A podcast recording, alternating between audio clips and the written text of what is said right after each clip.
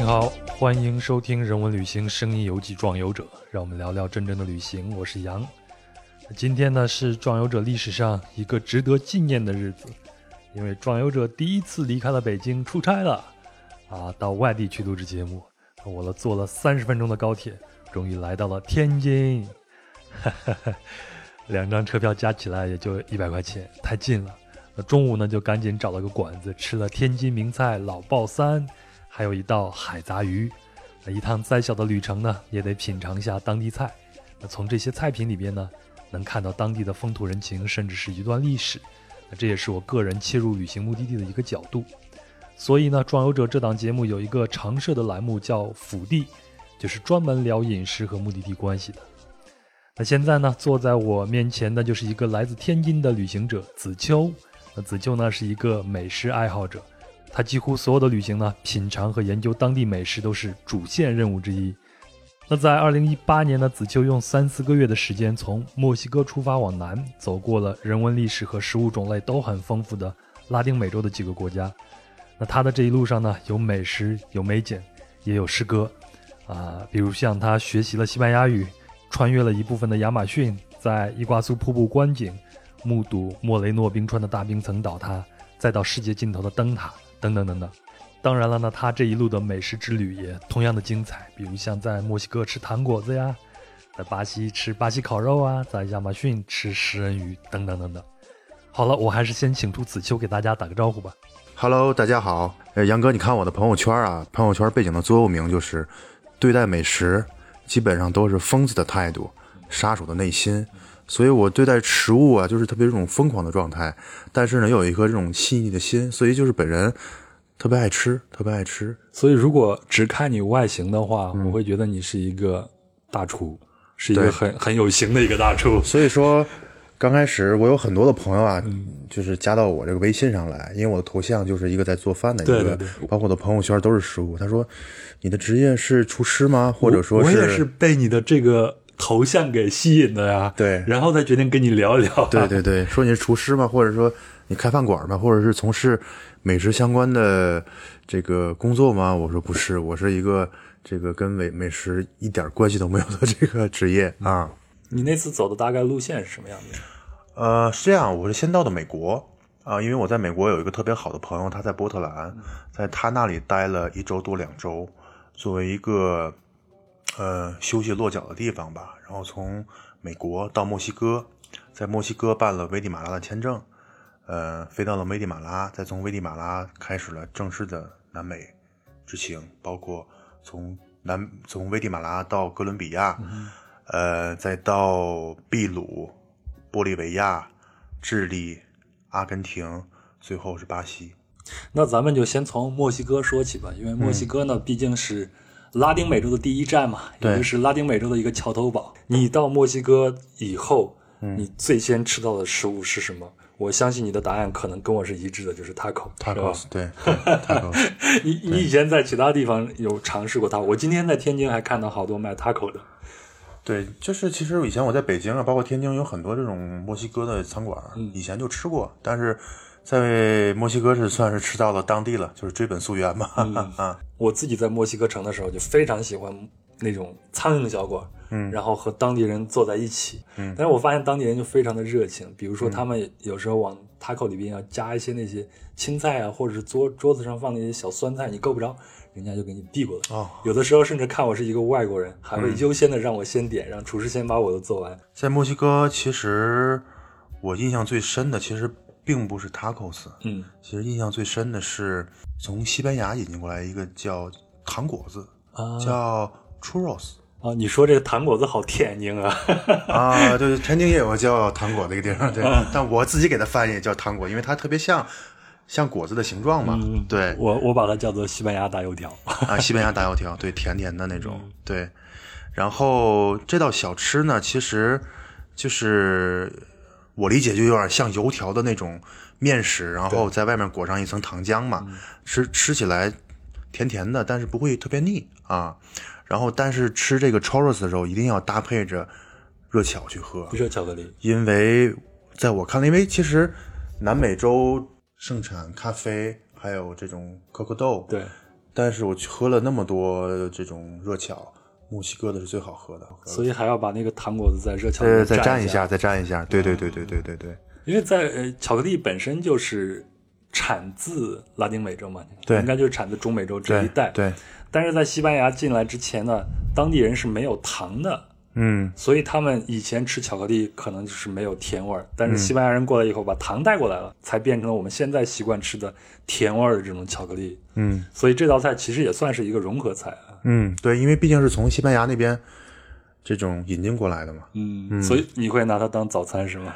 对我基本上上午起来的时候都会喝一杯热巧，吃一个那个，因为其实热巧其实对我来说还是特别有吸引力的。嗯，看你体型就是，能补充你一天的热量。对，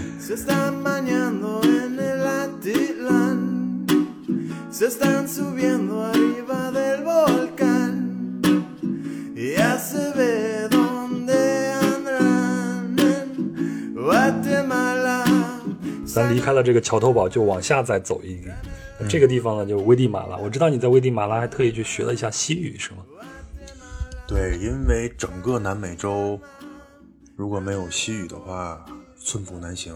然后我在危地马拉是在它的叫安提瓜的一个地方待了两周多，在那里学习了西语。当然学的是学的是一些很基本的一些生活用语嗯你现在还记得一些吗记得 Hola？Amigo，Gracias，还有 Mañana，明天。包括一些那个简单的，在当时简单的一些数字啊，包括一些问路啊，呃，买东西啊，这些都还是可以的。最重要的一个还有就是厕所怎么发音，一定要知道怎么上厕 d 所 o。n está 巴鸟斯这句话我印象记得特别深。嗯 嗯，厕所在哪儿？嗯，那呃，危地马拉的食物有给你留下印象深刻的吗？对，其实，在危地马拉来说呢，有几种食物印象特别深刻。嗯，第一个呢，就是危地马拉的炸鸡非常有名。嗯，在当地有一家连锁的快餐店叫 Pollo Campolo 是啊，这非常有名。，logo 是一个黄色的鸡，啊伸着翅膀，戴着一个大檐帽，对吗？对对对对对对，啊，主打就是炸鸡类。然后他那儿我记得印象中有一个是烤成这种黑炭色的一个口味，还是蛮好吃的。哇，那你口味够重的，我都没敢点这个。，对，但是我不知道它那个黑炭色是什么，因为都是西语嘛。啊，它应该是香料给它染成那种颜色。是。第二就是烤鸡，烤鸡来说是我在当地那个西语老师推荐我的一家餐厅，米饭烤鸡真的很好吃。尤其我在上次在群里发那个照片，整个一面墙都是烤鸡，就是烤鸡，然后下面是堆成山的土豆，小土豆。啊，那个烤鸡真的是非常好吃，烤的焦焦的，那个鸡肉特别嫩，然后外皮特别酥脆，嗯，我觉得我我的感觉是它的那个调料，就是它的香料有很多很特别的东西，嗯。包括前头你提蘸料是吧？对，嗯。包括你前头提到那个呃炸鸡店，就 Pollo Camporo 的那个炸鸡店，嗯，它那个蘸料到现在就他那个调料到现在都是秘而不宣的，是他们独有的。嗯，这家店我印象中他们应该是一九七年的时候在危地马拉城成立的，对，然后他们很快就在全国就开始扩张，到应该是在二零零四年的时候吧，他们在洛杉矶开了一家店，就开到美国去了。本来炸鸡文化是美国，然后到南下，到的中美洲和南美洲，到了这边呢，当地人就因为嗯拉丁美洲比较奔放嘛，他们用料也很奔放，所以就形成他们自己独有的这个风格。嗯，然后洛杉矶那个店应该是开了四十几天，营业额都已经达到一百万美金了。嗯，很多中美人非常喜欢吃这种炸鸡，所以他们从这个危地马拉返回到美国，或者从那边返回来的时候，都会带一个这个料。但是因为它那个包装啊，是用那种纸盒子包装的，应该是，所以引起这个航空公司的投诉，说那个味道太浓烈了，然后要求他们能不能换一个这种包装，但是他们的企业不同意，说换一种包装，我们这个味道就不是这种味道了。当时推荐我的这家 Pollo Campello 的这个炸鸡店呢，也是当地一个台湾人推荐给我的。嗯，因为危地马拉没有跟咱们大陆来建交嘛。是的，是的，对，在那边危地马拉的咖啡很著名的，嗯，你有没有去参观一下他们的咖啡产业什么的？参观了。当时因为在危地马拉学西语的一个好处呢，就是在课程结束之后，呃，每两三天，当这个你的西语老师会带着你参参观一下当地的，比如说玛雅的文化呀，包括一些咖啡厂啊这些，参观了的。嗯，然后危地马拉的咖啡呢，其实在全国的产量应该我记得是在能够排在前十，第一是巴西嘛，第二是越南，第三是哪儿我忘了，应该排危地马拉应该排在第八或第九。你感觉危地马拉的咖啡的口味怎么样？我就这么跟你讲，就是整个行李箱的三分之一都贡献给了危地马拉，啊那就包括危地马拉的咖啡豆啊，包括他的一些手工的艺品啊，买了很多东西。嗯，你是准备做代购吗？不是不是，就是自己回来，对对对。家里现在家里很多摆放，还有很多那个，包括你看这个车钥匙，这个钥匙扣，钥匙扣，就是我在危地马拉买的。当然，这个不是，这是一个木头啊，就是危地马拉的咖啡。嗯，这是咖啡的那个外面那个壳吗？还是就咖啡豆啊，这是这是咖啡豆这么大呢？不是这个咖啡豆的形状，但是用木头做的啊，我说呢，我在他们那个阿阿提特兰湖的旁边啊住的一个小村子，你去了那个地方吗？去了。对，然后小村子我们的旅馆后面就是一片野生那种咖啡的那种植物，然后就能看见小小的咖啡豆。啊那是我第一次见到野生的咖啡豆，但很可惜，因为我不是一个咖啡爱好者。嗯嗯。其实危地马拉还有一个特别有名的食物叫 frijoles，就是哎呀，听你这个西语的发音，我好羡慕啊！我都是 拿着手机学的。现在还是发不出大舌音来。嗯 它其实就是咱们的那个红小豆，红小豆。然后当地也有各种各样的豆子，但是最普遍的还是咱们的这种刚才我说的那种赤豆红小豆。嗯然后这种食物呢，几乎贯穿了整个中南美洲。我第一次接触呢，就在危地马拉。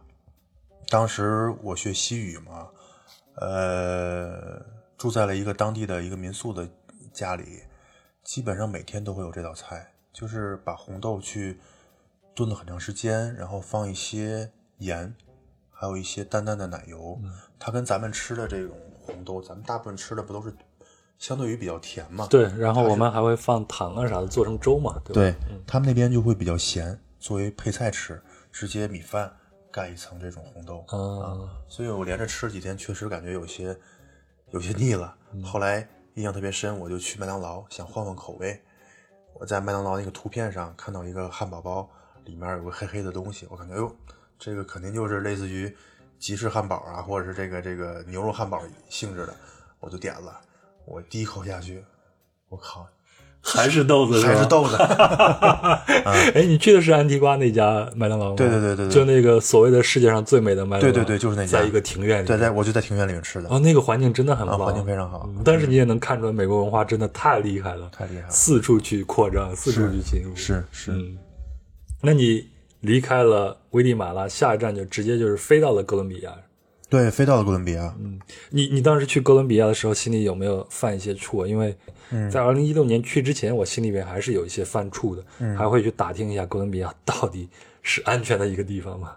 在之前对哥伦比亚的印象还是来自于我的看的一个美剧《毒枭》，毒枭，啊这个埃斯科巴尔那个，对，对，所以心里多多少少会有一些想法，有一些想法。但是真到哥伦比亚的时候，因为在哥伦比亚，我只去了三个城市：波哥大、麦德林，还有叫莱蒂西亚这三个地方。我还没有遇到过什么危险的事情，但是从客观上从客观上来说呢，南美洲我去过的大部分的国家，哥伦比亚从第一印象上，老城区还是看上去还是是有危险的，是有危险的。包括我在打车上，司机和我说，老城区还是比较危险，是晚上尽量不要自己一个人出来。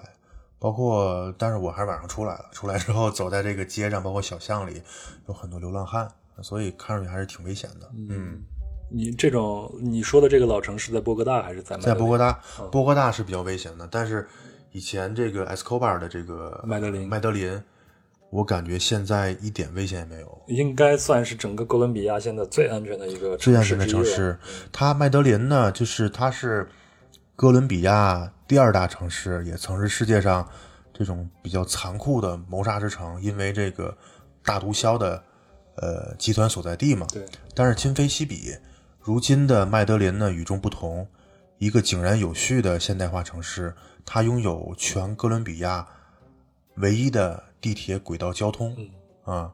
而且区别于景区缆车呢，麦德林是把缆车作为交通工具，连接了贫民窟跟城中心的距离有点像咱们重庆一样，而且麦德林给我的感觉，整体的城市是比较新，而且比较干净。你在麦德林去走了那个埃斯科巴的那条线路了吗？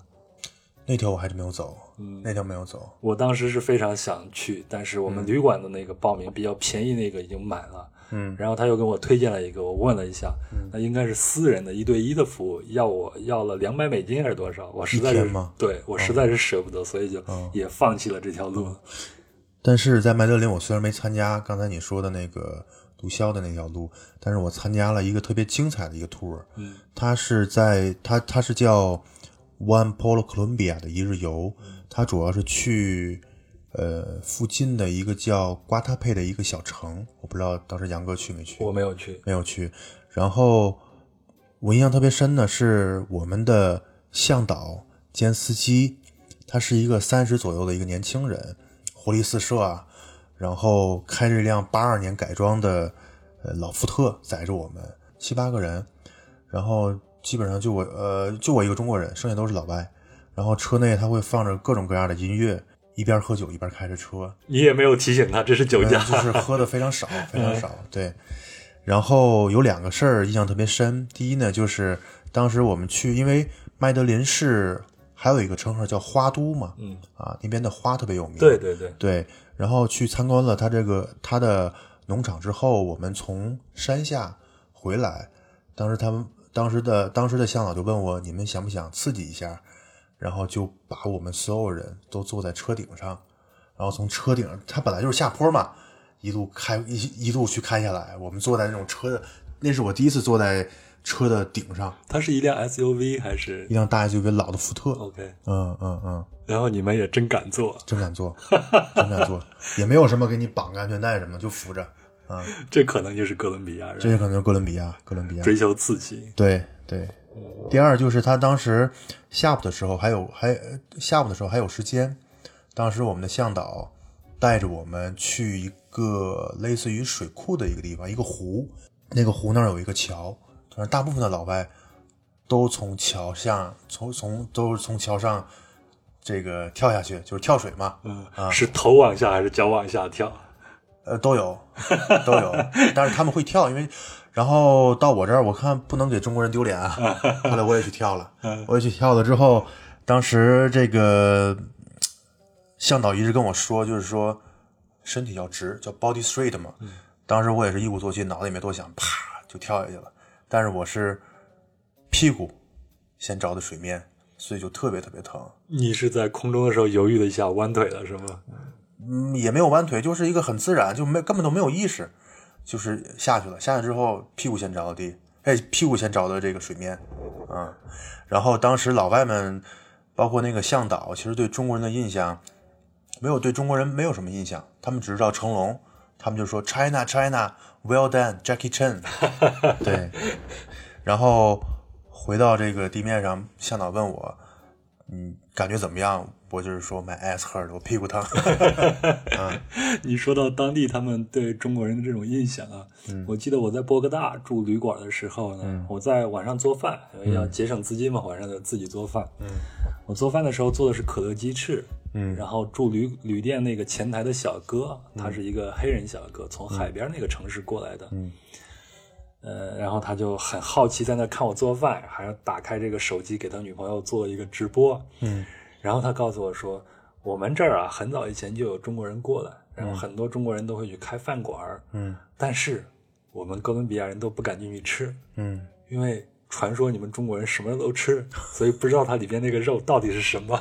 嗯，然后我就跟他科普了一下，我说我们中国人都吃吃的都是很正常的这些很正常的啊。嗯。现在好好很多了，嗯。包括我后来再去卡利，呃，住的那旅馆啊。旅馆外头，外面就是很多中国的餐馆，虽然他们会卖的一些东西都是在当地化的一些中餐食物了。嗯，那我们就继续再聊聊食物啊。那哥伦比亚你有什么印象深的食物吗？哥伦比亚的食物呢，其实印象最深的就是一道国菜，叫 bandaja paisa，然后它里面会有刚才我说的这个 frijoles 的这个红豆子，还有这种炸的比较脆脆的猪皮肉，还有牛肉末、香肠、血肠、鸡蛋、牛油果，还有香蕉等等。而且香蕉是炸的香蕉是炸的，啊！对你，说到这个，我的口水都往外流了。嗯，因为我在哥伦比亚，在卡利报了几天去学那个 salsa，、吗对，哦哦，我每天去跳舞之前，因为我一跳要三个小时，跳舞之前嗯我都要来一道这个去补充一下我的体力。嗯现在想起来真的是流口水，因为我特别喜欢它旁边放的一道汤，嗯我嗯，觉得那道汤很适合中国人的这种口味。你吃的时候什么感觉？我吃的时候，我吃我我吃的时候，感觉其实当时我印象特别深啊，在那家餐馆的菜单上有这样一句话描述这道菜，它叫做 "We guarantee that you won't leave hungry"，就是我保证你们不会感到饥饿。因为菜里边实在是食材太多，很丰富。对对对对，你想吃啥，在里边都能找到，像蔬菜、水果、豆类。这种八尺大汉都能吃的非常饱。对，那你天天吃这个吗？呃，吃了两回，我我也可以补充一个我在哥伦比亚吃过的印象非常深的东西，嗯，是一个叫做牛肚汤，它应汤对它应该是叫马东狗这样一个东西，也是麦德林那边的最好的。嗯，它就是用牛肚，因为我们中国人吃牛肚嘛，都会做汤或者吃火锅的时候吃这个，但是老外好像很少吃这种内脏的东西。嗯，但哥伦比亚是吃这个的，他会拿这个洋葱啊、青椒啊、胡萝卜还有西红柿还有大蒜就一起给它做成一道汤，那个牛肚也熬得烂烂的。嗯所以吃起来非常非常的棒。嗯，我是直接我是快到离开哥伦比亚了才吃到这个，当时就太喜欢了，然后剩下的时间几乎每一个中午我都会去吃这个菜。嗯它其实是西班牙人给带过来的，所以一些西班牙的殖民地，包括现在的菲律宾都有这道汤。你接下来是从兰提西亚一直穿到了秘鲁，这条线是怎么走的呢？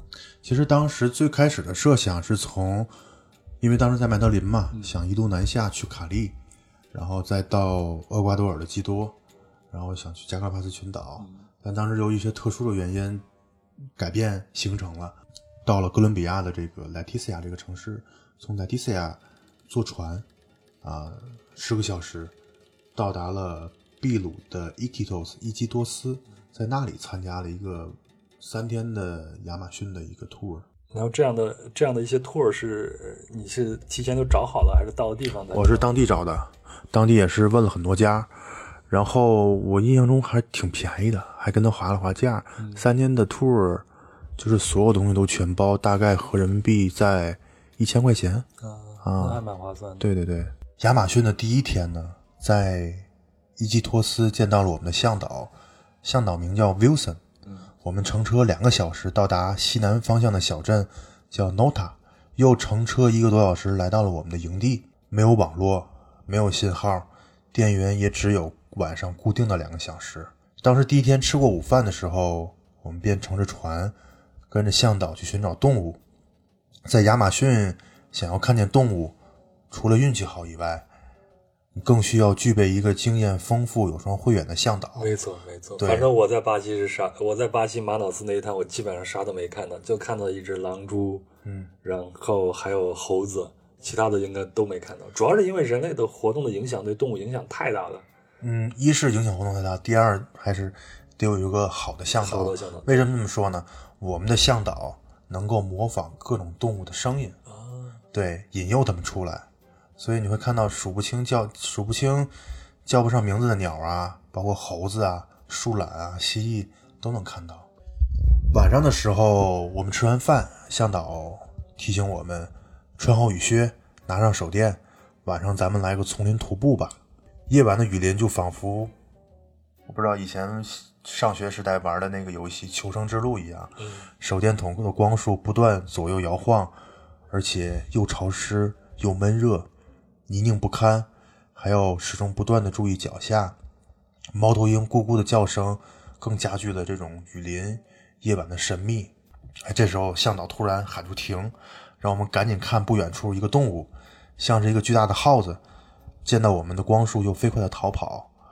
正要往前走时，向导让我们注意脚下，一只青蛙在那里纹丝不动，特别大，就看见一只巨大的狼蛛躲在树干里。哦，狼蛛就是晚上出来的是吗？对，然后我当时我还打趣的问向导说：“这个东西能不能吃？”他说：“这个东西不能吃。好，我跟你说一下，我在巴西的时候，我们是白天，然后向导把一个草罐插到了一个狼蛛的那个洞里边，嗯，然后狼蛛应该是在里边睡觉，因为它是哦晚上出来的。对对对，晚上出来。然后呢，狼蛛就愤怒的就冲了出来，然后看了一看旁边一圈的人，然后他也没有办法。我也问了向导，嗯我说这个狼蛛吃什么？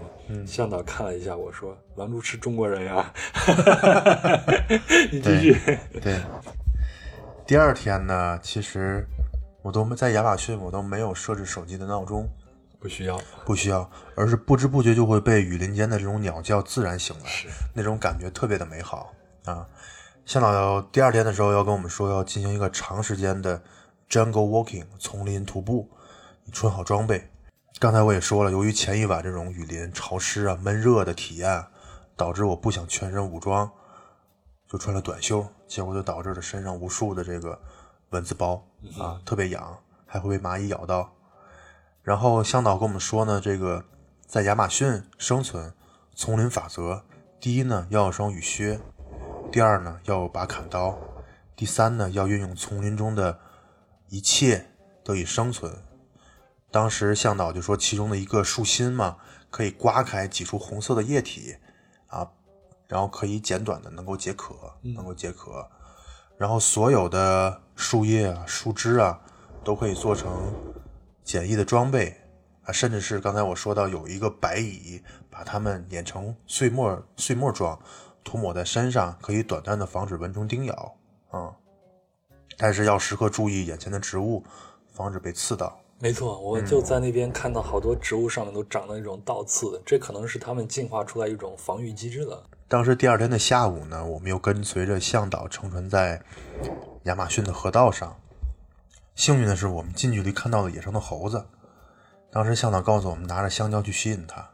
啊，当时有一只猴子，可能还蛮喜欢我。吃完香蕉呢，还久久的停留在我身上，还跟还跟它拍了好几张自拍。啊，所以它就站在你身上是吗？就我这样抱着它。啊，对对对，那说明他们在这一块儿和这个游客应该长期的共处了。啊，互动还是应该会有，因为向导基本上每次会带着游客在这个区域嘛。嗯但是跟我们说，确实我们还是比较幸运的，啊，我们比较幸运。老熟人，人家认识向导。对对对对对，而且向导告诉我，可能它一只，它是一只母猴。对，你对自己的魅力太相信了。你继续。然后我印象特别深的是，当时第二天呢，在临近交叉口的流域呢，非常适合游泳。我一鼓作气就跳下去去游泳了。你不怕食人鱼吧？现在想想还是挺后怕的。因为到后来，当时向导告诉我，那个流域没有食人鱼。嗯啊在那儿游了十分钟吧，因为那个那个流域靠近的附近的一个小村庄，在那里我买了烟和酒，然后可以拿回到营地里，一边晚上抽着烟，喝着酒，然后在那儿，对，这算是你们的一个补剂啊。一个补剂，对。嗯然后吃过晚饭呢，我觉得也是最激动人心的一个时刻啊，因为第一天的晚上是我们自己徒步嘛，在雨林里，第二天呢晚上我们就跟随着向导去寻找卡门鳄。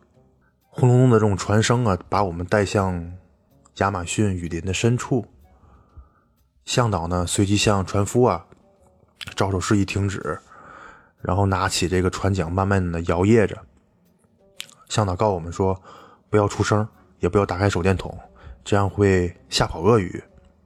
因为在夜晚啊，亚马逊河的流域特别的静谧，静谧的就是黑暗的，就是特别的恐，黑暗的让人感觉到恐怖。但是呢，却又出奇的享受，因为唯一的这种光亮是来自于月光嘛，这种月光照耀着这种周周围的一切嘛，而且还有漂浮在河面上这种残叶上的这种萤火虫，好像是长那么大以来唯一一次看见萤火虫。我小时候见过萤火虫。对，小时候我没有，因为小时候在城市里长大，在这个船上行驶了大概一个小时，很长时间。当时我都感觉到，呃，今天我们抓不住了都运气不佳，今天抓不，今天抓不住了。突然，向导就趴在床趴在船头上，啪的一声抓起一只卡门鳄，然后告诉我们说，这个是一个叫 baby alligator，一个这个鳄鱼宝宝啊。然后我们纷纷拿过来，就是抓起来就拍拍照啊，留念啊，摸一摸呀摸一摸啊。然后紧接着告诉我们，朝着远方，你看那边有一个光亮，那个是比较大的鳄鱼，就是眼睛会发光眼睛眼睛会发光。但是我们抓到的只是一个小的鳄鱼，对，那会最后还是给它放走呗。那肯定是要放走，肯定是要放走。因为现在我觉得亚马逊这边的旅游都很正规，而且对动物保护做的也对对对对对对对。第三天就是刚才跟你说的，就是钓神鱼。对对对。然后我印象特别深，当时我们三个人，有一个美国的小姐姐，还有一个德国的老大哥，我们三个人在钓鱼。那两个人基本上都钓上来了，我一直没钓上来。嗯你们是咋钓的？是坐个船上到河里边，然后给对你们发鱼竿啊，还是鱼线这样？就是向导，向导那个拉着向导有时候小船拉着我们去这种流域的比较呃中心的地方，然后发给我们鱼竿然后鱼饵其实就是他钓上来的鱼切成这种小块啊所以用拿鱼肉当鱼饵当鱼饵，拿鱼肉当鱼饵，这好残忍啊！是 那说明食人鱼也是啥都吃是吧？食人鱼清道夫嘛，啥都吃。嗯，好钓吗？对于我对于我来说不太好钓，我看他们钓上来很多条，我到最后上来才钓上一条，嗯，钓上来一条差点还就是就是，我就因为我钓上来特别激动嘛，我这么一甩，差点没碰着那个旁边的一个那个美国的小姐姐 啊嗯，那食人鱼是长什么样子的？其实食人鱼的样貌特征主要还是在它的牙，它锯齿形的牙，锯齿形的牙。然后当时我们钓上来之后，向导还把这个牙给我们剥开，让我们去看，牙特别锋利。他回去怎么料理它呢？很简单，就是炸。呃，吃起来味道其实吃起来没有什么太大区别。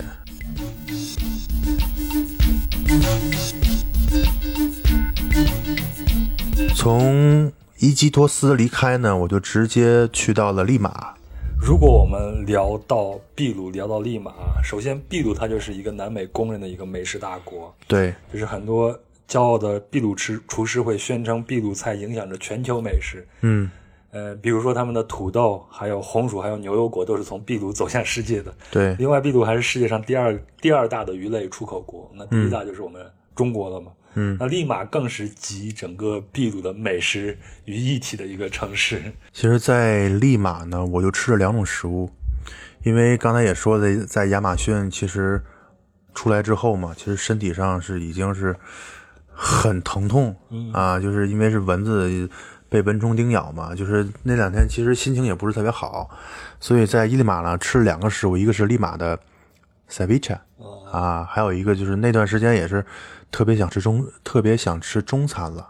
那这两个东西在利马完全可以满足你啊！对，因为利马的华人非常多嘛，它是整个南美洲华人最多的一个呃国家，是而且呃区别于其他南其他南美洲国家，利马的华人呢分布在各个阶层，有从商的，有从政的，不仅仅是开超市啊，每个阶层都有，嗯，而且华人的影响力非常大，在这儿我稍微的科普一下秘鲁的华人史啊，大概是在一八二几年左右，秘鲁才从西班牙独立出来。嗯然后呢，他们就是面临着一个百废俱兴的一个局面，嗯需要有很多的劳工。但是当时呢，他们没有这样的人力，就把这个眼光瞄向了遥远的亚洲。嗯大概是在一八四九年，也就是鸦片战争结束后九年，然后第一批中国劳工大概是七十五个人，坐着一艘丹麦的船，花了哦一百二十天左右。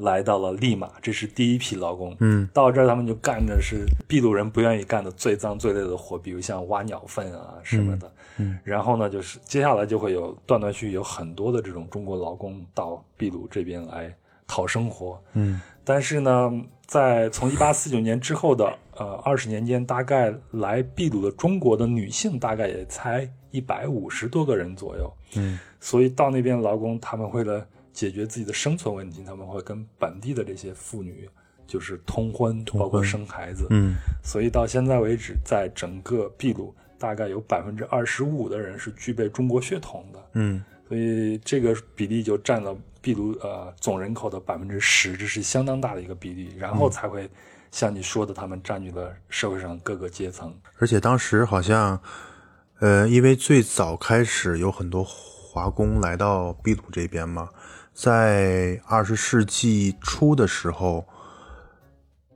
我查过资料，仅有一百多名华人返回中国，因为那会儿的中国正处于晚清和民国的交替时期嘛，社会比较动荡。对，所以大部分的华工都选择留在秘鲁寻找新的一些生存机会，包括你说的跟一些当地人通婚啊啊，然后逐渐的从刚开始的这个餐馆啊、小商铺啊、小超市啊，逐渐经过一百多年的奋斗，华人在秘鲁已经站住了脚跟啊。对，我记得好像是国会的议员，应该是还有华裔的面孔。对对，秘鲁那边的水稻种植技术就是由我们华人给带过去的。哦原本他们那边是没有这种大米啊、水稻这种东西的，嗯由华人带到亚马逊地区才开始慢慢的生产起来。嗯所以现在你在秘鲁能吃到很多的炒饭，对吧？。对，然后应该是到了一九二零年左右，这种呃中国和秘鲁融合菜的这种餐馆才在利马就大批量的出现了。嗯，所以在当地，他们的只要是中餐馆都会有一个名字叫做吃法法。吃法。嗯其实走在利马街头啊，因为为什么我忍了一路想吃中餐都没有在当地吃，就想到利马吃，因为利马的中餐还是呃比较符合中国口味的中国口味，但是大部分还是中国南方的口味，因为还是广东那边的人会比较多一些。走在利马街头，就会刚才你说的，可以随处能看见一些 chifa 的这个招牌，好像这个字儿是来自于粤语里边那个食吃饭，吃饭，但是我不会发粤语的音。我也不。会，对对，所以刚才你说的这吃 chifa 来自于粤语的发音吃饭，然后所以 chifa 呢作为中餐的标牌啊，在秘鲁一直沿用到今天。我去吃了一家当地非常有名的叫乐华酒家，当时你像在国内的话，你要想找馆子，你可能是通过大部分是通过大众点评，对，在国外，我大部分都用的是 TripAdvisor，嗯啊，就是猫头鹰，老板是一个广东人，不会讲普通话，啊，只会讲西语，然后还有粤语，然后后来他把那个后面的大大厨叫过来了，大厨会说普通话，啊跟我沟通的。所以大厨是他从中国大陆雇过去的吗？对对对对，我印象特别深，当时我要了很多菜，我那那那顿饭后来打包连着吃了，吃了吃了两天，要了一个水晶水晶虾饺、牛肉肠粉、腰果鸡丁、咖喱牛腩煲和一个三星炒饭，做的都是特别的地道。最最重点的还要了一瓶青岛啤酒，你现在说起来两眼都是放光的呀。对对对对对对，一盘炸果仁儿，一盘腌菜，当时的印象炸果仁是啥呀？炸花生米吗？就炸花生米，天津话叫天津话叫炸果仁。叫果仁儿。啊，对对对对对。然后当时印象特别深，餐厅里啊，悠扬的播放着邓丽君的《在水一方》，所以当时那个气氛，而且当时首首都利马呀，也利马的气候啊，也渐渐凉了起来，啊，所以当时那种感觉氛围特别好，而且是，哎呀，这种出来了已经两个多月了，吃到一口中国菜，还放着这种邓丽君的老歌。所以当时就是特别想家，对，所以这顿思乡之情油然而生嘛，啊，所以这顿饭算是给你重新的充了一次电，对充了一次电，对对，然后我们就要聊一聊那个 savage 这种食物了。其实它的中文名字应该叫做酸橘汁腌鱼。果菜果菜就是翻译是酸橘汁儿腌鱼，对吧？它其实它最精华就用本地的这种小柠檬腌制调成的汁儿，在一些新鲜的一些鱼生啊和一些呃洋葱啊、辣椒啊，然后一起一起调制而成。嗯，呃基本上他们会用那种海里边产那种鲷鱼或者鲈鱼来做这种鱼生片。对，呃，在呃在利马吃了一回，在库斯科吃了一回，还在刚才我说到的那个小村庄，就是在 Leticia 要坐船的那个小村庄吃了一回。但是给我的感觉，利马的和库斯科的印象都没有我在那个小村庄 吃的深刻。所以你你还是觉得哥伦比亚吃的那个呃，那个可能是你第一次吧？不是那个哥伦比亚的那个 ceviche 啊，它严格意义上它是属于三国的交界，嗯啊，它可能它包括那个小村庄啊，它各个货币它都能用，秘鲁的、哥伦比亚和巴西的，在当在那个小村庄一个小饭馆里吃饭，碰到了一个俄罗斯的一个哥们儿，当时因为那餐厅就我就我两个人嘛，就聊天儿。他跟我说，我今天来到这个地儿，然后我他说我之前来过。这次我特意回来就是要吃这个 ceviche，一个爱好者，对对对，那边呢，一是它的就不说价格了，价格确实也便宜，主要是它这个分量，包括它的配菜的这个种类也比较多啊，而且确实是比较新鲜，比较好吃啊。他会用什么样来做配菜呢？呃，我那个有玉米，有你说的木薯的，当地的木薯好像是非常在 ceviche 里面非常呃特色的一个食物。对对对，有虾，有鱼生，好像还有个小螃蟹。我第一次吃是在巴拿马吃的，我当时吃到巴拿马吃的对我当时吃的时候已经很惊艳了，觉得这太好吃了呀！哦，就你的，因为它的口感是酸的嘛，嗯，然后你也能吃出来，它这就是一个生鱼腌出来的，对，所以就感觉非常非常的利口，然后再配上啤酒，非常的好。嗯，然后到了到了下头，你会发现每一个地方、每一个国家几乎都有自己的这种酸橘汁腌鱼的这种形式出现。呃，对，每一个地方在秘鲁每一个地方可能都有这种自己的城市或者是自己的这种地方独有的酸橘汁鱼的一个呃做法。对，嗯，其实说到这个 ceviche，其实在我大众点评里收藏了一家北京的秘鲁菜，一直想去拔草，啊，叫什么名字？叫什么名字我忘了，反正是我知叫帕查大帝吗？它已经关闭了。啊是吗？对，我忘了一家叫什么，但我知道北京有一家秘鲁菜啊、有 ceviche。这个我自己也做过，因为哦我后来呃有一个哥斯达黎加的朋友哦，给了我一份菜谱，嗯是他的爷爷传下来的，然后怎么去做这种东西。嗯，其实说起来挺简单的，就是拿酸橘汁，我们外面买那种柠檬就可以。对，然后在国内我们会用这种龙利鱼，它也是用这个龙利鱼来做的。嗯然后切成片，要新鲜龙龙利鱼切成那种。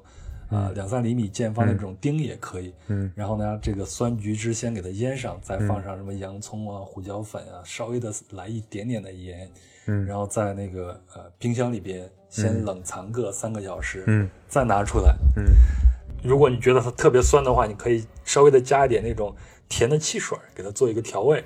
对，如果大家以后去那边或者在国内碰见这个的话，一定要尝一尝。是是，因为我觉得它好吃，可能跟它是一个融合菜也是有关系的。因为秘鲁本身就是有很多的融合，你像西班牙人带过来这种地中海的这种呃食物的这种特色，嗯。包括中国人带去的一些食物的做法，嗯。那边还有很多的日裔，就日本人，嗯。所以这个酸橘汁源于在呃西班牙人来之前，当地人已经有拿他们当地一种酒腌鱼的这种哦习惯，嗯。西班牙人又带来地中海这种风格，嗯。然后日本人又又把这种烹呃就是腌鱼的这种时间呀，包括形状啥的又日化了一下，所以就形成了现在我们吃到这种酸橘汁。酸橘汁腌鱼，嗯，所以它其实是一个融合菜，嗯。好吃是正常的。哎，另外我还想起来啊，智利、玻利维亚还有秘鲁，以前三国他们他们现在是交界嘛，嗯在他们那个沙漠地区，以前大家相安无事，三三个国家还联合起来把西班牙人给赶跑了。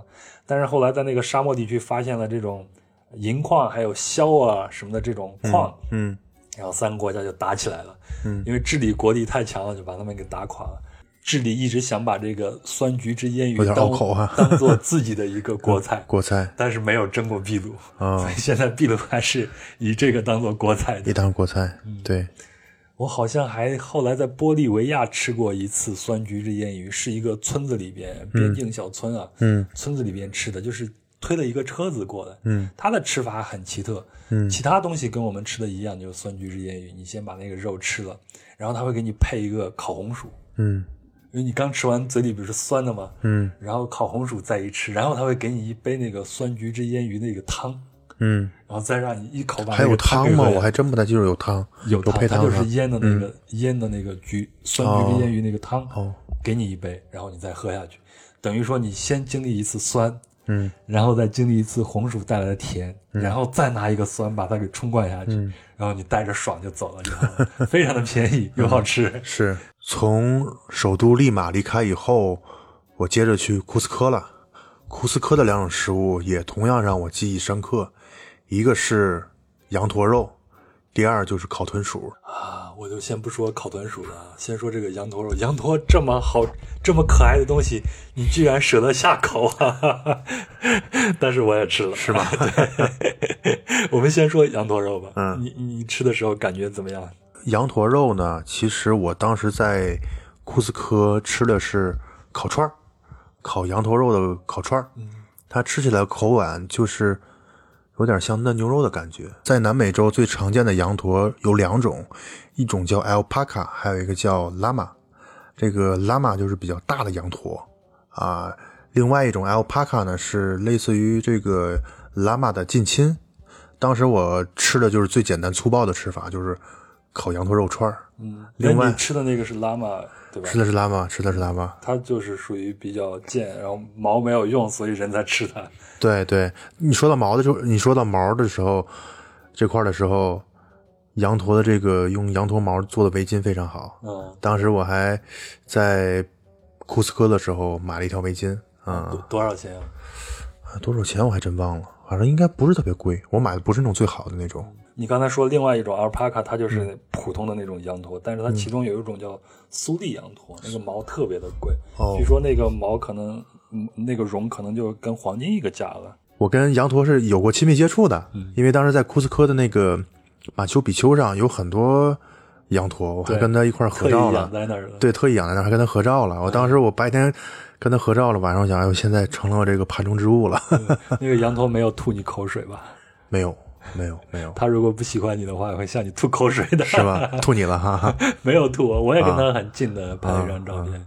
所以就是因为我吃羊头肉是在和他亲密接触之前，哦，所以亲密接触以后，我就说以后再也不吃羊头肉了。那你第二种印象特别深的是烤豚鼠是吗？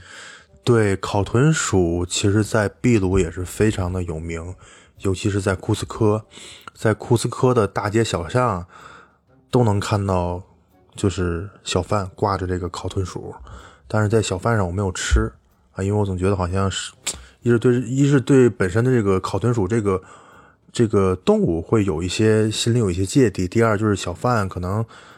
在这个风吹日晒的，可能会有一些卫生问题。当时我是在一家酒，在一家相对比较高档的一家餐厅吃的，然后烤这个豚鼠，他先会给你摆上来，先会让你拍照，拍完照之后再会切开，然后让你吃。其实烤豚鼠其实给我的感觉啊，就是有点像烤鸭啊，肉不像烤鸭，但是它但最主要吃它的皮，它的烤的皮非常的这个脆，它的皮非常好吃，脆脆的。蘸着白糖吃吗？没有没有没有它没有这种吃法，没有这么吃法。嗯，肉好吃吗？肉的感觉就有点像，还跟鸭肉还不太一样，有点像这种兔肉的感觉，鸭肉和兔肉这种中间吧。啊、你一个人能干掉一只吗？烤豚鸡其实没多少没有多少肉啊，看着还看着还也就大概跟笔记本电脑那么大、啊，但其实一切开之后，嗯，就是一堆骨头啊，然后上面一些肉，其实没多少。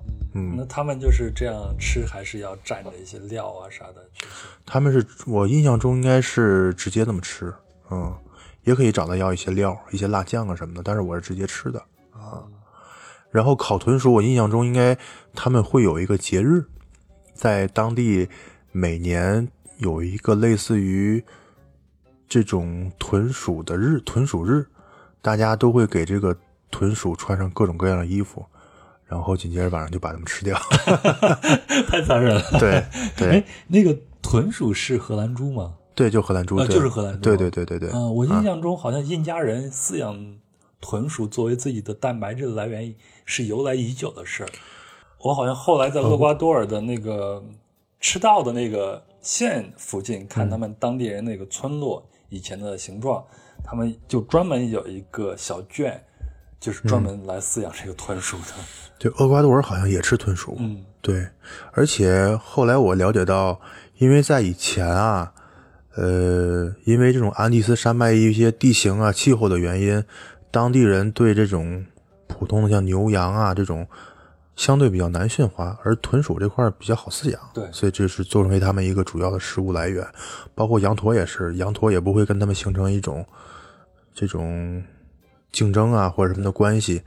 羊驼身上的毛可以用来做衣服，然后肉可以用来食用。嗯，而且羊驼还可以作为他们的运输工具。对，运输工具，对对对巴，拿马运河没有修成之前，西班牙人啊、抢来的这个银子，他们就会打成银锭，然后哦让这个原羊驼驮到这个巴拿马运河，然后再走过这个地峡，嗯，到那边坐上船，再运到西班牙去。哦，所以羊驼对印加人来说是一个非常常重要的一个对生物了。对，呃，那你在那边一定不会错过圣佩德罗大市场的，对吧？在库斯科。对，圣佩德罗市场在库斯科是肯定不能错过的。首先就是库斯科这个城市，我就非常非常的喜欢，我也是因，为很多人会叫它，呃，是南美的拉萨嘛，非常的休闲。因为它的海拔跟高原对跟海拔跟拉萨的海拔也是一样。因为我本身特别喜欢，因为本身喜欢喜欢吃嘛，所以如果有时间，如果有机会，我会都会在当地逛一逛当地的市场。库斯科的这个圣佩德罗圣佩德罗市场是一个什么样的什么样的一个画面呢？就是你当你走进去之后，这种画面感特别强，就是颜色丰富，颜色丰富被什么所渲染的呢？就是被各种各样的食物、水果、蔬菜啊，还有一些日用品啊，这些衣服呀、等等。你可以直接去要求这个小贩给你榨一杯鲜榨的果汁儿，这是我的最爱。是吧？还有一些卖一些奶奶卖一些奶酪，你可以去尝一尝。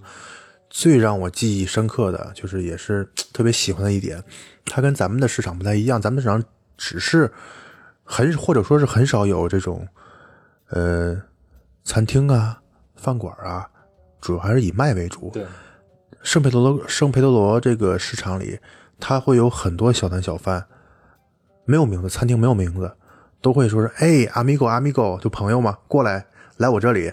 然后每一个小摊贩都会聚集着，有一个就是一排嘛，有这么四五个凳子，然后可以点餐，就这么几道菜。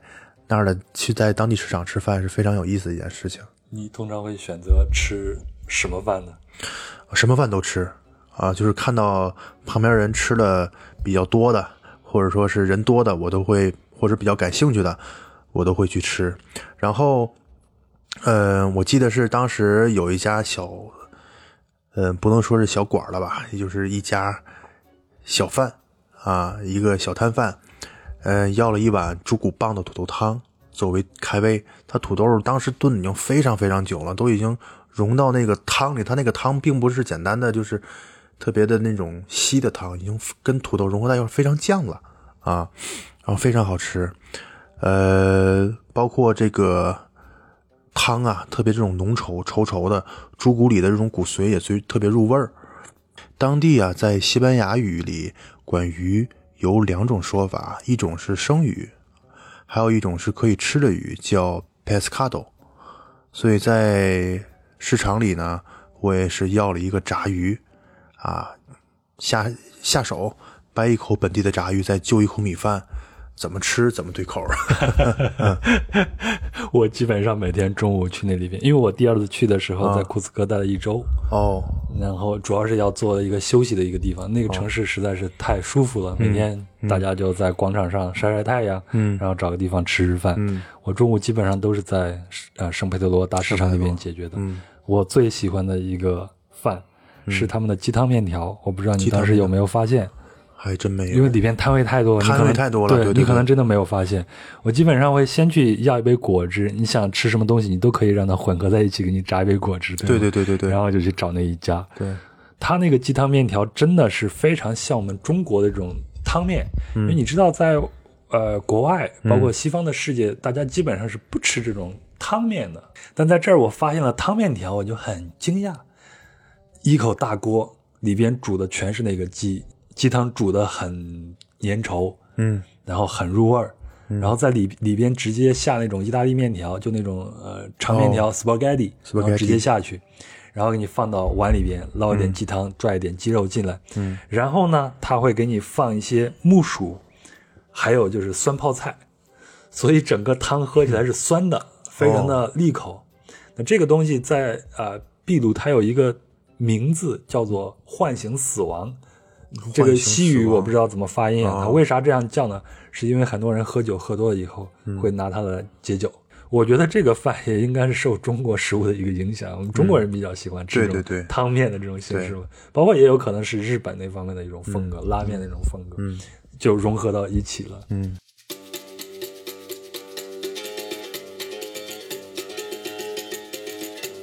你在智利主要是去了圣地亚哥是吗？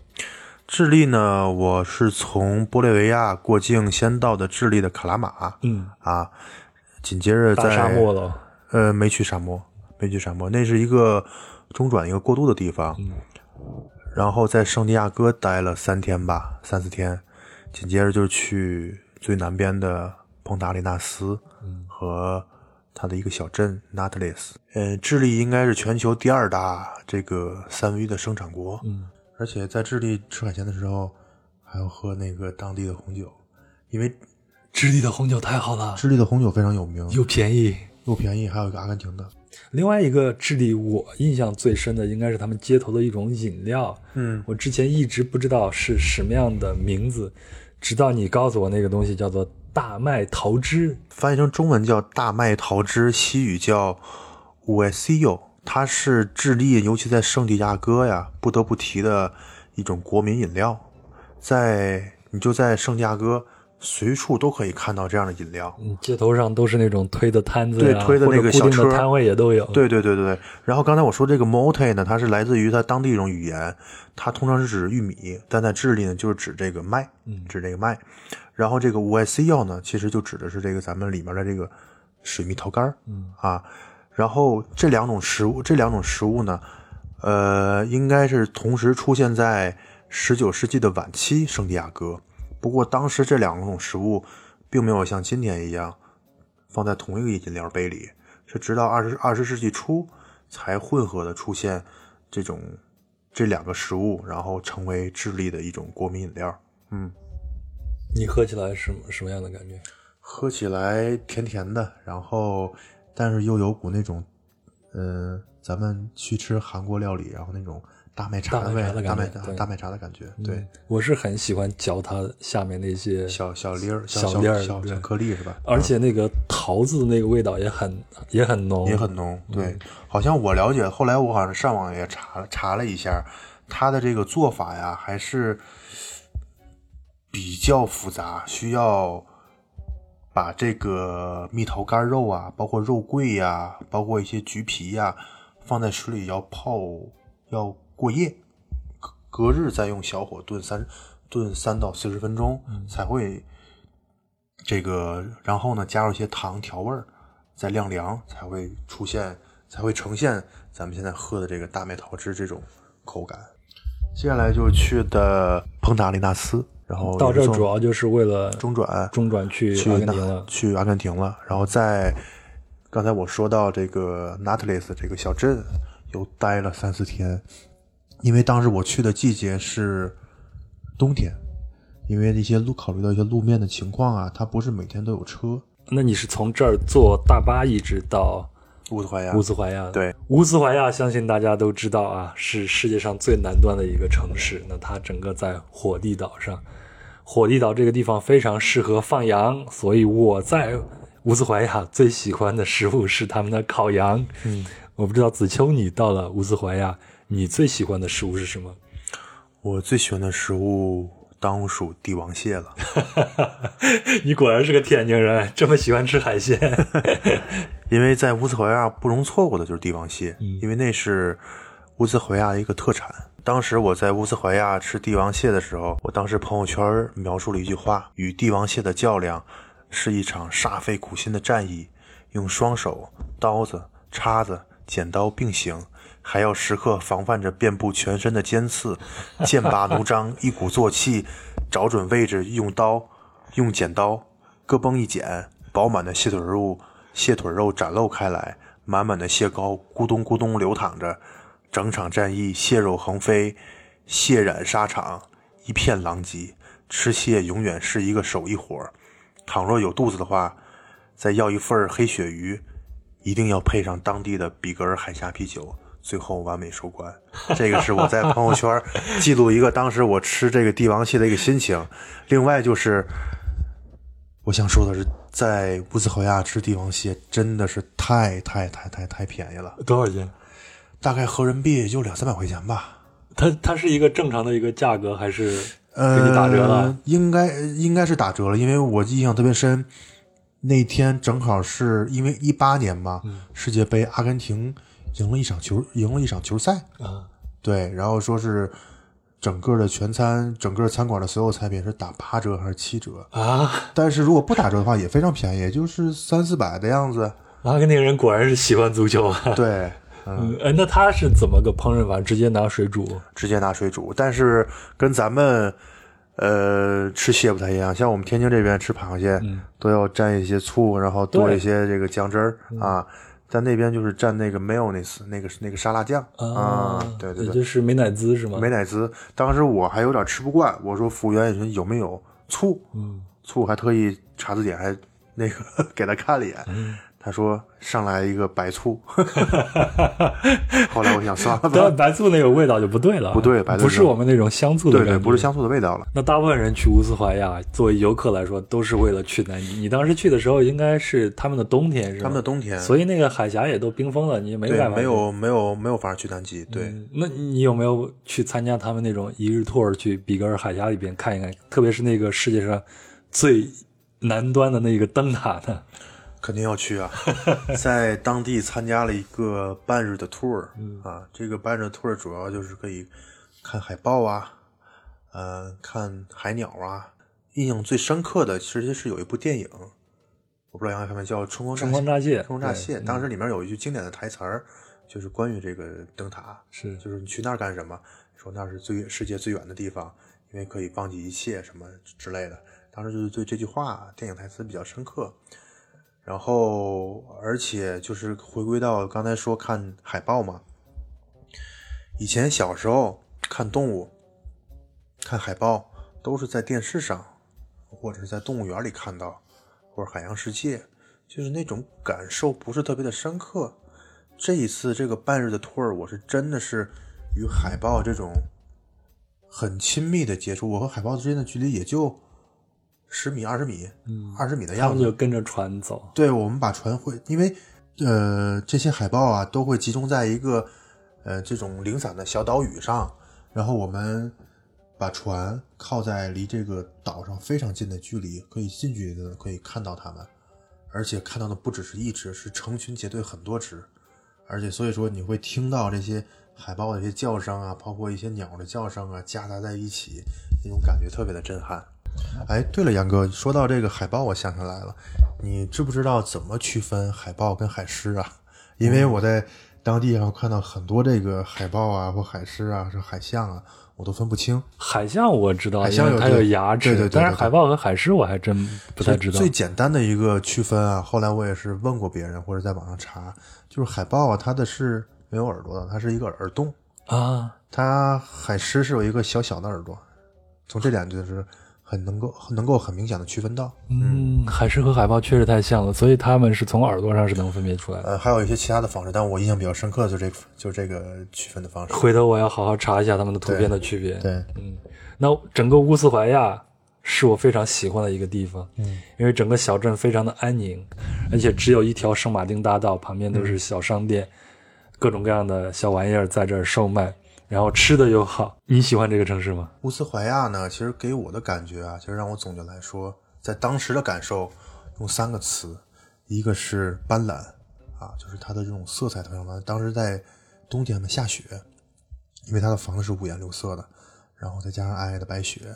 第二就是暧昧，暧昧是来源于哪儿？暧昧是来源于刚才我说的海豹跟海鸟，这种它们的关系非常暧昧。嗯，还有一种是叫唯我，唯我其实就是因为整个乌斯怀亚基本上不能说是 就我一个中国人吧，起码上这种天津人应该不多吧？你再划小一个范围，天津某某区可能就我一个人在这儿。对，所以当时也是这种有感而发呀，当时也是在朋友圈记录一首小诗，哦，也是想分享一下太好了。啊。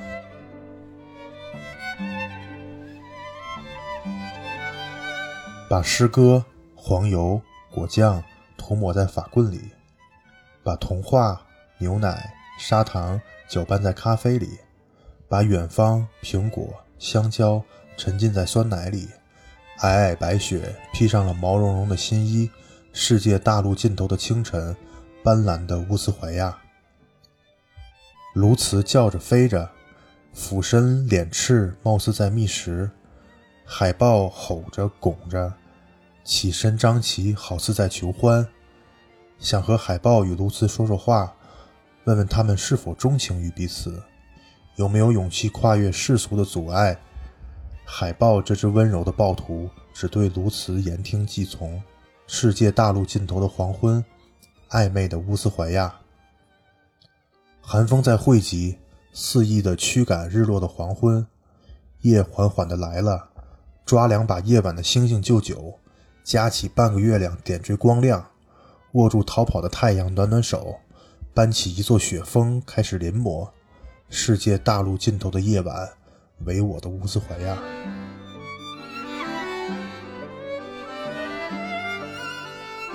好，那我们离开了乌斯怀亚，下一站你你是到的布宜诺斯艾利斯是吗？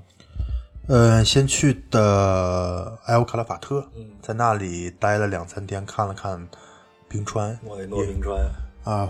我觉得我还是比较幸运的，我不知道杨哥有没有看到，我是亲身亲眼看到了这个冰川轰然坠落的那一刻。当天晚上，我也同样写了一首小诗。你是剑齿虎那锋利的獠牙，你是非洲狮那如雷的怒吼，你是抹香鲸那纵身的一跃，你是冰美人那微微的骨架，你纯洁的蓝色开始发出闷沉的嗓音，像呼麦一样，这边和那边。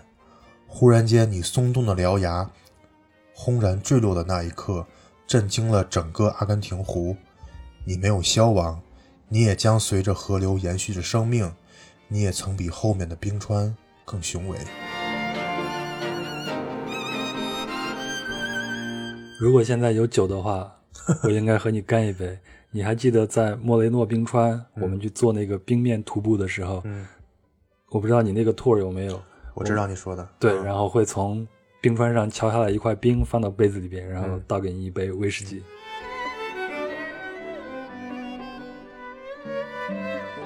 那离开了这边，你就到了布宜诺斯艾利斯。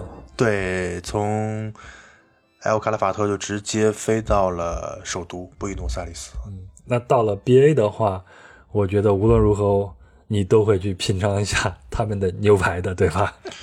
对，因为我在阿根廷有一个老友、好朋友，当时我在这个留学时候认识的，他就是地道的阿根廷人，阿根廷人。他带我在他单位附近吃了一次，然后我自己随意走进了一家饭馆又吃了一次，还有一次是我这个朋友推荐我，告诉我名字，然后我去了一次。怎么说呢？因为潘帕斯草原嘛，这个阿根廷的牛排吃完之后，我在国内就不再不太 想吃牛排了。觉得国内个牛排动不动就七八百、好几百，吃下来也就那么回事儿。我又要跟你击一下掌了。我也是，我也是，而且觉得阿根廷的牛排真的是我吃过的最好吃的牛排，没有对对没有吃。最重要的是它太便宜了而，且非常厚对，啊、我当时记得吃了也就两三百两三百块钱，两三百块钱我都没有吃到，我觉得每一顿可能合人民币就是几十块钱，哦八九十块钱我就能吃的非常便宜，很不错非。常便宜。嗯，而且他那个牛排，他去烹饪的时候并不会放很多的调料，嗯完全就是撒上粗盐就可以了。嗯但是他在吃的时候会蘸那种青酱，对吧？嗯那种青酱是拿碎香菜、还有大蒜、嗯橄榄油、还有牛脂、还有红酒、醋一起一起调制的。嗯，我觉得这个青酱配牛排真的是人间美味，至尊食物了。杨哥，你一般在阿根廷吃牛排的时候是要几分熟的？我基本上会选择五分熟。我也是，我也是，我吃太生的还是有点受不了，特别是它那么厚的一个牛排。因为当时我不会说几分熟的这种西语嘛。嗯当时我那朋友就告诉我，你去点牛排，他问你要几分熟，你就跟他说 al punto 啊，烹头。a punto，这个就是五分熟的意思，嗯半熟五分熟的意思。所以我每次去都是这么说。嗯，然后你会发现它那个牛排，当你拿刀切开以后，它里边那个汁水啊，就咕咕的往外流，咕咕的往外流，呃，就对非常就明显。就像你打了一个石油的矿井，那个石油往外流一样。对，我觉得之后我一定要在公众号上放一张这个牛排的照片。你那边喝马黛茶了吗？肯定得喝呀，因为是这样，因为我第一次喝马黛茶是在乌斯怀亚喝的，因为我知道马黛茶非常有名嘛，在乌斯怀亚一个类似于一个景区的呃餐厅，但是喝完之后没什么感觉，是因为它那个马代茶就类似于咱们的这个立顿茶那个茶包一样，嗯。啊，我就喝完之后也没什么东西。啊，那是在咖啡厅啊或者餐厅里边对，我觉得要真正喝马黛茶，你一定要去用那个杯子，就是马黛那个茶茶杯，像装上葫芦一样。像像葫芦一样。然后当时我在乌斯怀亚的时候，我是在乌斯怀亚嘛，我印象特别深。当时坐那个车，因为我去那个巴塔哥尼亚，嗯，坐车有很多人，当时的有很多人都在拿着那个那个，包括在公交车上都拿着那个马黛茶杯小壶。当时他问我，哎，那个你要不要喝一口？当时我犹豫了一下，我说：第一，咱俩不认识；第二，你还是个女的，你还是个女孩儿，我就特别的犹豫。后来我也没喝。后来其实我后来了解到，好像其实，在阿根廷还是这事儿是一个很很正常很正常、很普通的事儿，就大家互相是朋友，互相去喝，而且这是一种风俗和习惯去分享吧。对对，所以后来我喝到马黛茶，也是我亲自买了，到现在我在还在家里放着了一个马马黛茶杯，嗯还我这个马黛茶杯还不是说是这种纪念品店买的那种比较普通的，我买了一个还算是比较有点档次的，它是用那种小牛皮，外面是小牛皮做的、啊，然后买了一个那个这种吸管儿，而且马黛茶给我的感觉，它不像中国的茶叶啊，嗯，先不说口感，中国的茶叶我放一点儿，然后水呃水很多，马黛茶你要整个铺满了整个、那个，差不多要填满了，差不多要填然后往里边倒热水。往往里面倒热水，对对对对对，嗯嗯马代茶它，我们先说这个马代，马代这个词就是当地的一个部落语里边出来的一个词，它应该就是葫芦的意思。哦这个马代茶叶是一种叫做马代树，马代树的这个学名应该叫做巴拉圭冬青。嗯然后他把这个叶子嗯晒干，然后做成了这种茶叶。嗯我在那边的观察就是，那边的人，特别是乡下一点的那些人，嗯只要一出门是一定要带着这个，而且要带一个热水壶。还对还要带热水壶，对吧没错没错，我在边境上看见他们那些妇女，一边夹着孩子，另一一边边的胳膊下头夹着一个 热水壶，壶然后手里边在拎着一个茶杯。对，这也是我想说的，不光有茶杯，还有个热水壶，对，而且他们确实是要跟你分享，对对对，嗯然然而且大家是要共用一根这个吸管去分管对他会认为这个是招待朋友的一种礼节。嗯，而且马黛茶其实还是对人体的还是比较比较好的，它是能够，我印象中没记错的，能够降低你的那个胆固醇嗯，啊，还能降血脂。那阿根廷的牛肉也是，因为阿根廷的牛肉都是在潘帕斯草原上嘛，所以它是草饲的牛肉。对，据说他们这种草饲的牛肉产生那种欧米伽三，也就是脂肪酸，嗯，是谷饲牛肉的两倍，所以这就意味着阿根廷的牛肉会降低胆固醇或者心脏病的这种风险。也可以这样，咱们自己期待一所以，下。所以就是吃阿根廷的牛排，是没有吃完了以后再喝一杯马黛茶，对，真的是人间至味啊！至味。嗯，那你接下来你去伊瓜苏什么？从那边过境要到巴西去？对，呃，说到伊瓜苏呢，其实我对伊瓜苏的印象其实还是来来源于那个电影《春光乍泄》，因为当时有个镜头嘛。伊瓜苏瀑布呢，其实占据了两个国家，一个是阿根廷，一个是巴西。巴西是叫伊瓜苏港，阿根廷是叫什么来着？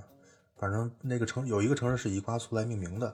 我不知道杨哥，你当时去的时候，你是只在阿根廷这边看的，还是在两边都看了？我是在阿根廷这边看的。看了就是当时我也是在犹犹豫是在哪边看，后来阿根廷和巴西这两边我都看了一下，给我的感受确实还不太一样，因为你阿根廷的这个伊瓜苏瀑布，你去看的时候，你仿佛是被瀑布所包围啊，就是好比就是你在画中看画一样，是画中看画一样，我们当时在伊瓜苏这边还有一个项目，就是你乘坐那个船，机是？啊不，是坐船直接冲到那个哦，瀑布下头。我我看见那个 tour，但是我没参加。对，啊然后当时你你坐到这个船上，人家都会告诉你，祝你享受一个愉快的 shower，就是洗一个好澡。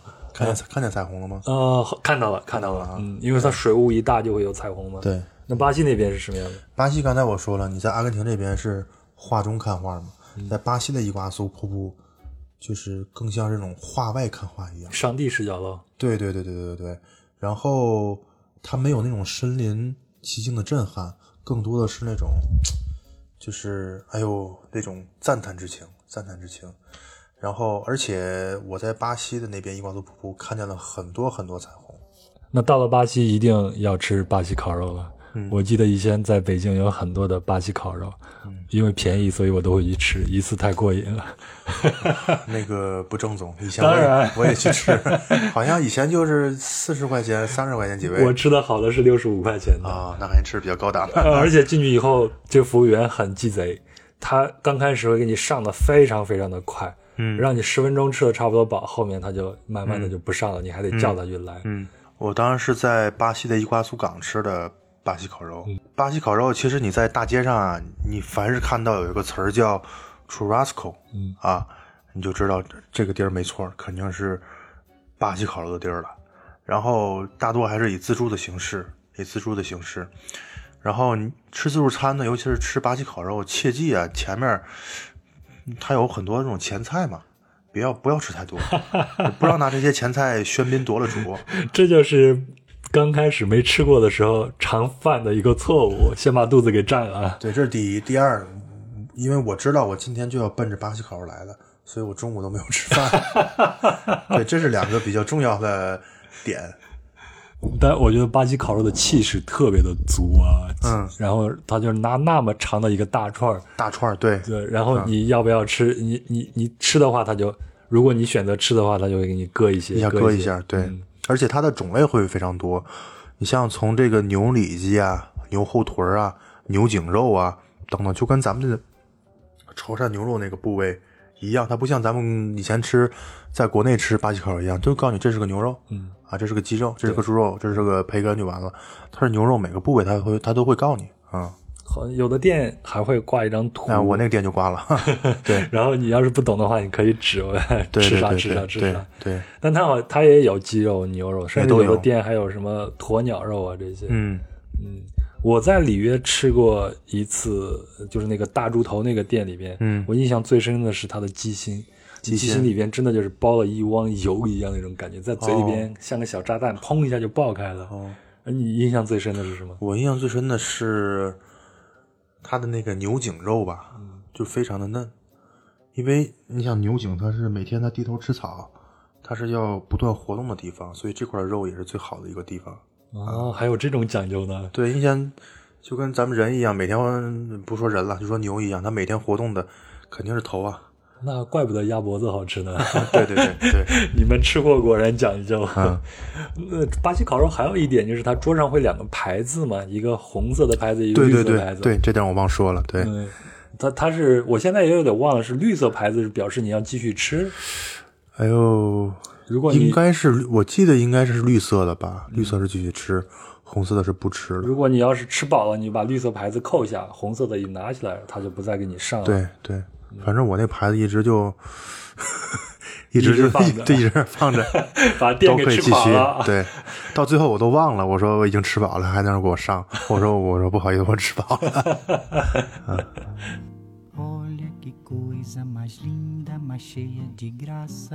那你离开了伊瓜苏，就到了里约是吗？对，在那边，但是我吃的没去什么高大高大上的餐馆，都是在一些呃附近这种老百姓的。这种小餐厅，在那边吃的一个不能说印象最深吧，就比较特色的，就是里约最平民化的食物——猪肉黑豆饭。嗯啊，这个黑豆饭呢，就刚才我说的这种这种豆类食品，是整个贯穿整个中南美洲的一种食物。对，这个黑豆饭呢，也是巴西最常见，也是极具代表性的一种国家美食。它最早是几百年前的这个黑人奴隶发明的一个黑豆饭。原来只是黑农们为了为了解决自己的一些温饱问题，把一些这个大户人家吃不完的剩剩肉啊，这些主要是猪肉啊、猪杂等等，再加上他们自己种植的黑豆，拿起来这个一锅炖啊，然后因为一次这种呃奴隶吧，就是黑黑，他们叫黑奴饭嘛，呃，从而风靡起来，然后逐渐到上层社会。在整个到国家已经成为一个国家的一个这种平民化的美食啊，在巴西还是里约还是挺常挺常见的。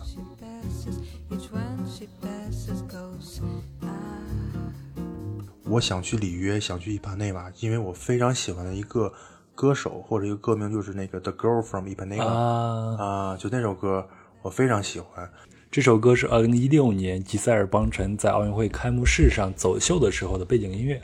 对，就是或者说是我更喜欢这种波斯诺瓦的这个曲风，对包括以前听小野丽莎，最早听小哎，野丽莎，我也很喜欢小野丽莎。后来听包括呃唱这首歌的叫叫这个 G Gilberto，、一个非常在巴西非常有名的一个国民级的一个老爷爷。当时我去了这家的，当时创作这个音乐这首歌的一个餐厅，到现在还有了，因为我感觉人特别多。对我那天去的时候看了一眼看了一眼，然后紧接着我就找到了一家这个音像店，音像店也是个老爷爷，里面就是贩卖一些这个一些 CD 啊什么，到现在咱看国内已经很少都没有卖这种 CD 了。嗯，然后我跟那个老爷爷聊天他说现在的这个巴西的年轻一代已经不听波萨诺瓦了，都是听受美国那边的影响，听一些流行乐呀或者说唱啊什么的。他说现在这个国家，哎呀，就是 怎么怎么不行了，还是以前老老一代比较好。当然后来我跟他说，我也喜欢这个这个以前的波萨文瓦老歌，他就就是我们俩聊的会非常非常投缘。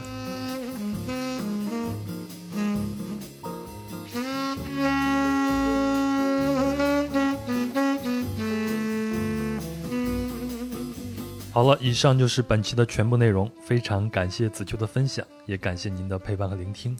那子秋2018年的这趟长途旅行呢，就是从巴西结束的。回国后呢，他就开始安定下来工作。